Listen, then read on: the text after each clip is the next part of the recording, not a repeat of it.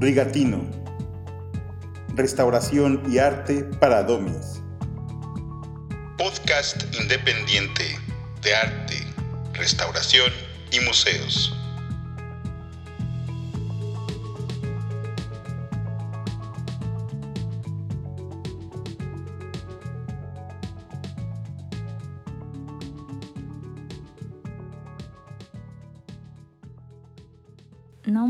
Gerardo Murillo, posteriormente bautizado como Dr. Atl por su doctorado en filosofía y Atl del náhuatl que significa agua. Creador distinguido no solo por su legado en la plástica y en la literatura, sino también por incursionar y aportar en otras disciplinas como la geología, la física y la vulcanología. Ingresó a la Academia de San Carlos y tiempo después, al obtener una beca, irse a Europa y volver, influenciado por las vanguardias, Impartió clases en la academia y tuvo alumnos como Diego Rivera, David Alfaro Siqueiros y José Clemente Orozco, por lo cual fue uno de los primeros impulsores del muralismo mexicano. Él era un gran observador, sus obras son resultado de ello, de la contemplación, paisajes y apasionado de los fenómenos naturales. De esta forma pudo registrar los colores que se producían mediante los diversos eventos meteorológicos y de las reacciones de volcanes en erupción, demostrando en sus pinturas de la manera más fiel estas representaciones de la naturaleza, emitiendo una gran gama de colores.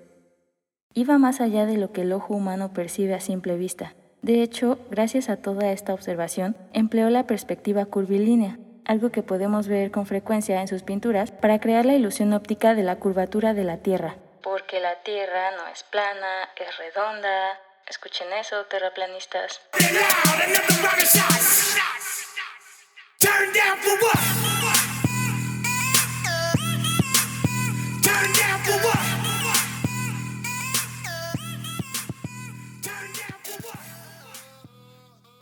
En 1943, cuando le avisaron que estaba surgiendo un volcán en Michoacán, él dijo, no se diga más, y se trasladó inmediatamente al lugar. Se instaló en una choza cercana de este volcán llamado Paricutín, para documentar día a día su desarrollo. En total, él estudió al Paricutín durante 10 años. Realmente dedicó un gran tiempo, pero gracias a eso hay aportaciones que sirvieron para el estudio de este nuevo volcán. Sobre su forma de trabajar escribió, Nunca salgo a buscar un paisaje, siempre dejo que el paisaje me busque a mí, que se eche violentamente sobre mi sensibilidad. Además de crear estas perspectivas, creó una técnica que es la característica principal de sus obras, los Atl Colors. Esta técnica fue fundamental para la conservación de sus obras, ya que los materiales empleados son resistentes a agua y luz, evitando el deterioro que se pueda ocasionar mediante dos factores externos si es que la obra se encuentra en exterior. Si quieres conocer más sobre estos Atl Colors, síguenos escuchando. Con información de la BBC y el repositorio de la mediateca ina.gov.mx.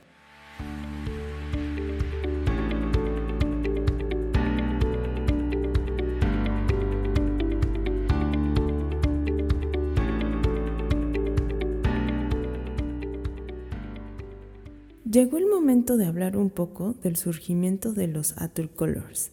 Y no, no tiene nada que ver con los tubos de pintura que encuentras en la tiendita. Quizá por la experiencia y destreza que Dr. Atul tuvo en el manejo de la técnica del pastel sobre papel durante su primera etapa artística y por sus obras posteriores en la técnica del fresco, fue que sintió la necesidad de buscar materiales menos inestables y que además se pudieran aplicar en soportes rígidos.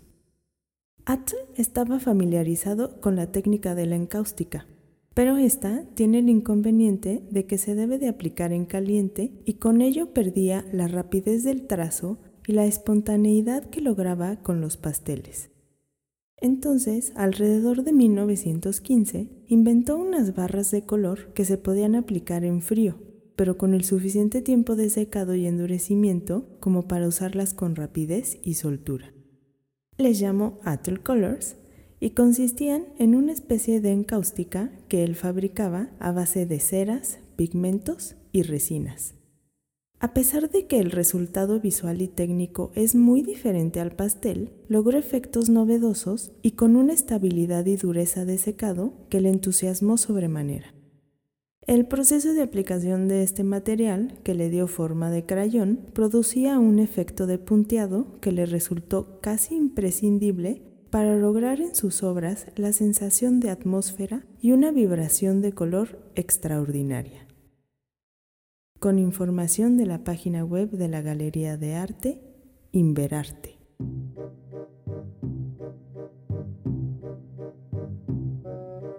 La bodeguita del taller. Datos curiosos.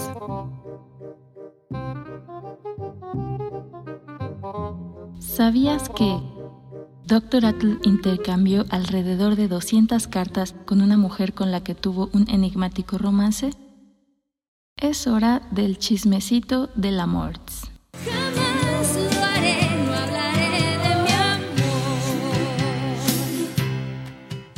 Se vieron por primera vez el 22 de julio de 1921. Fulguró entre la multitud como una antorcha, y mi espíritu se quemó en su llama como un insecto.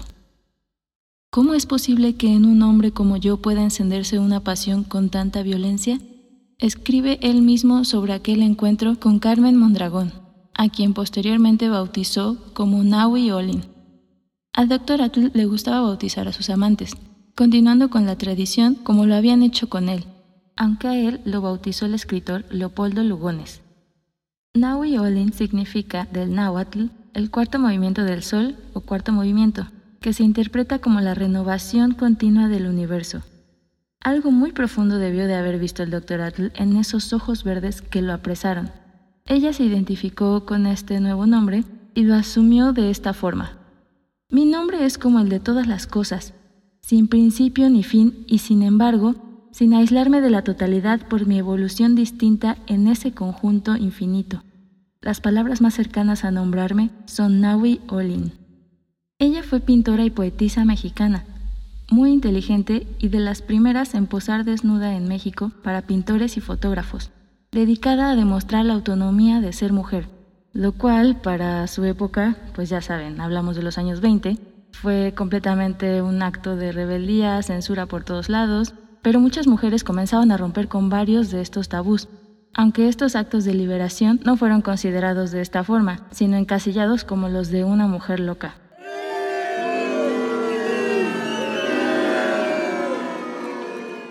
Así es como Dr. Atle, vulcanólogo, se encontró con un gran volcán mucho más peligroso y frágil a la vez.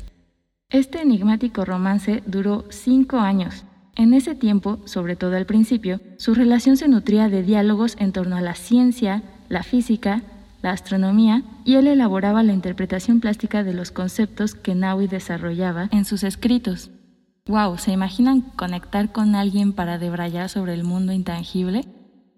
Para ambos fue la época más productiva como artistas, en un país que se levanta entre las cenizas de la revolución, momento clave para la cultura y las expresiones artísticas. Su nidito de amor fue en el ex convento de la Merced, en el centro histórico de la Ciudad de México. Según dicen por ahí, ambos se metían desnudos a los tinacos y cuando los demás inquilinos protestaban diciendo que el agua les llegaba sucia, Dr. Atle les decía, si toman píldoras del Dr. Ross, bien pueden beber agua del Dr. Atle. ¡Hombre, qué ofertón! Yo sí quiero. Pero bueno, en esta historia no todo es miel sobre hojuelas. De una relación entre vulcana y vulcanólogo se podía esperar gran pasión, intensidad y a la vez la inminente erupción que daría fin a ambos. Entre lava, fuego, celos y discusiones, con palabras hirientes, llegando al grado de, lo que narra una anécdota, que una vez mientras Dr. Atle dormía, tuvo la sensación de que era observado, de que alguien se encontraba ahí parado viéndolo. Cuando abrió los ojos, Naui se encontraba frente a él, viéndolo fijamente con esos grandes ojos y apuntándole con un arma. ¡Qué intensidad! Para finalizar con esta historia, los dejo reflexionando con esto que escribe Elena Poniatowska sobre ambos. El odio más grande sobre la tierra es el de dos que se han amado. Encenizados se separaron.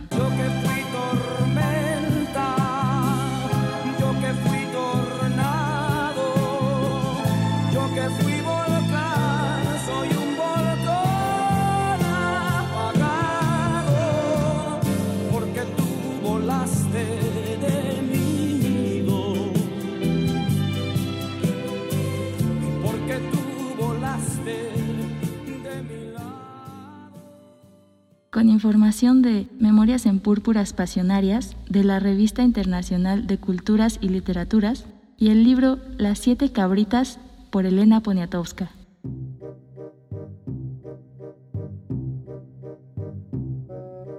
La bodeguita del taller. Datos curiosos.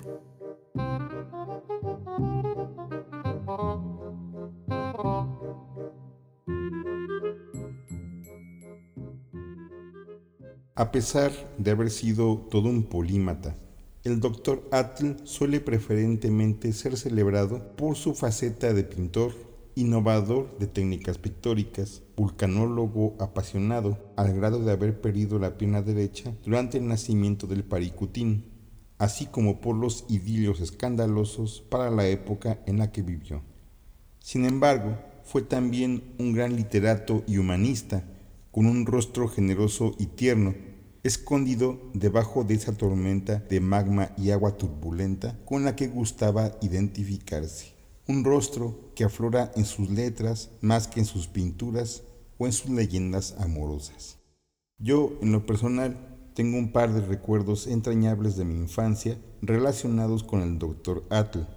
En primer lugar, varias de sus obras fueron empleadas por la SEP en los años 70 para ilustrar algunos de los contenidos de los libros de texto de educación primaria, entre ellos una emocionante narración sobre el nacimiento del ya mencionado Paricutín. La lectura y el intenso cuadro del doctor Atl, pretórico de ocres, rojos, amarillos, se complementaban perfectamente el uno al otro para atraer a la mente la intensidad del cataclismo.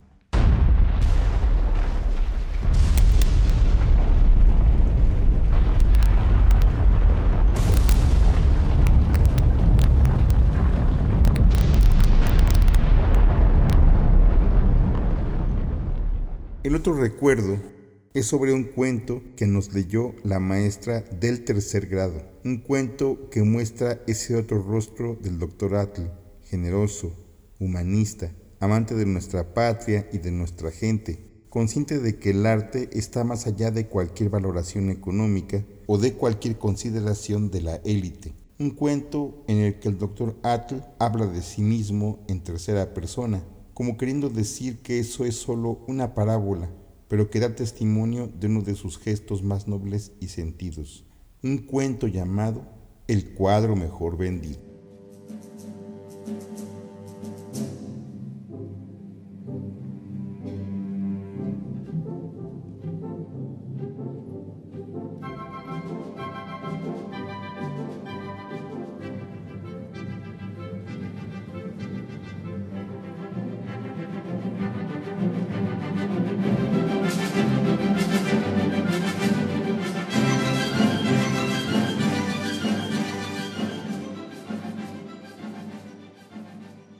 Paisaje vigoroso y trágico, sumergido en esa extraña luz del Valle de México que todo lo define y todo lo ensombrece, lomas pedregosas sembradas de pirules, con los volcánicos erguidos sobre la planicie, ondulaciones de montañas azules como oleajes del mar. El artista trasladaba a la superficie de la tela aquella belleza áspera con una lentitud que revelaba el grande amor que ponía en su trabajo o la evidente dificultad para hacer visibles las sensaciones recibidas. El artista trabajaba de pie en un pequeño espacio que se extendía delante de una casita de adobes, la última en el extremo del pueblo de Santa María hasta Huacán, viejo poblado de los antiguos aztecas, próspero hacía muchos siglos con su fabuloso comercio de plumas de garza, hoy pobre, silencioso, adormecido en el abandono sin remedio.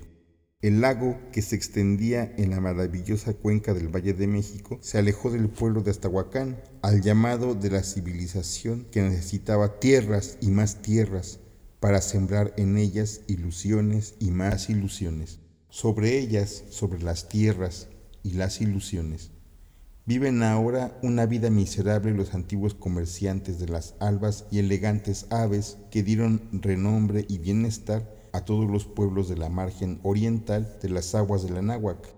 Algunos de los habitantes de Estahuacán conservan muy puro su tipo azteca, las costumbres y el lenguaje de aquella raza, especialmente las mujeres.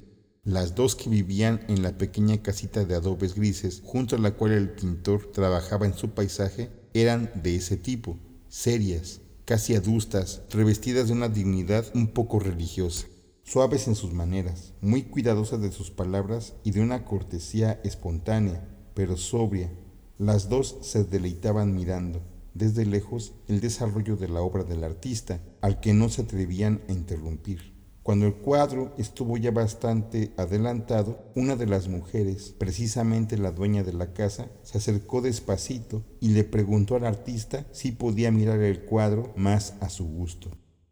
Seguro, me complacerá mucho que usted lo vea con detenimiento, dijo él, y colocando la tela junto a una cerca de piedra, puso ante los ojos de aquella admiradora indígena lo que sus pinceles de artista enamorado de la naturaleza había podido fijar en una insuficiente superficie plana. La mujer contempló la pintura detenidamente, con un interés profundo. La comparaba con el paisaje real, y esta comparación engendraba ciertos movimientos admirativos de sus manos. El examen fue largo. Cuando hubo terminado, se volvió hacia el pintor y dijo esta frase profunda. No es lo mismo, pero está más bonito aquí en la pintura que allá donde lo hizo Dios nuestro Señor. ¿Será que en estas cosas ponemos la inteligencia que Dios nos dio? Al pintor no le sorprendió aquel lenguaje, porque conocía el sentir de esta gente indígena, su profundo espíritu de observación, su amor por las cosas del arte virtudes heredadas por generaciones y generaciones que no ha podido destruir la bárbara educación contemporánea. La amistad que nació de la admiración de aquella mujer por la obra del pintor fue creciendo a medida que la pintura avanzaba. Cuando estuvo terminada, se colocó en el interior de la casita. La mujer se atrevió a preguntar si aquel paisaje pintado era muy caro. Su autor comprendió que la mujer tenía interés en poseerlo y abrió las puertas de su deseo. No, contestó el pintor, yo los vendo bastante baratos. Ojalá así sea, porque yo se lo quiero comprar a usted, dijo ella, con voz baja, con cierta timidez, como presintiendo que jamás podría obtenerlo. El pintor repuso entonces, como usted ha sido tan amable, y le gusta tanto mi pintura, yo se la voy a vender por cinco pesos. La compradora sonrió con suave sonrisa, juntó las manos en actitud devota y dijo emocionada, Tengo los cinco pesos, pero la verdad es que no es justo que usted me dé ese cuadro por tan poco dinero, tanto trabajo que le ha costado, tanta pintura que ha gastado, y luego, figúrese, nomás en puros camiones se le ha ido usted más de los cinco pesos. Mm, mejor hagamos un trato. Yo le doy a usted los cinco pesos y me lo deja usted aquí algunos días prestado para estarlo mirando. Esta serie de razonamientos ingenuos, pero que revelaban un interés profundo, conmovieron al pintor, quien replicó con firmeza. No, señora, se lo vendo a usted por ese dinero y con todo y marco. La mujer, obedeciendo el deseo de que aquella obra no fuese ya tocada, objetó con mucha cortesía. Yo quiero el cuadro sin marco. Así está bien. Ya no necesita nada más. Bueno, el cuadro es suyo. La admiradora indígena cogió la tela con un respeto religioso y la colgó en un lugar que ya había escogido de antemano. Luego se dirigió a un pequeño baúl de madera entre los objetos que contenía sacó una ollita de monedas, monedas de níquel, plata, de cobre. Apenas se ajustaron los cinco pesos. Y como quien pone una ofrenda en el altar, la admiradora puso en las manos del pintor aquella suma que seguramente le había costado muchos sacrificios reunir. Aquí está, señor, dijo ella, profundamente conmovida, y dirigiendo los ojos al cuadro agregó, Nunca me cansaré de mirarlo. Y el cuadro se quedó dentro de aquella pequeña casita de adobes grises, colgado en la pared, más honrado y más lleno de gloria que en el más famoso museo del universo. Cuento de Gerardo Murillo, Doctor Atl. Voz invitada, Ana Laura Cabrera Hernández. Rigatinos somos Fátima Bautista López. Isabel Dupont Piñuela. José María Cabrera.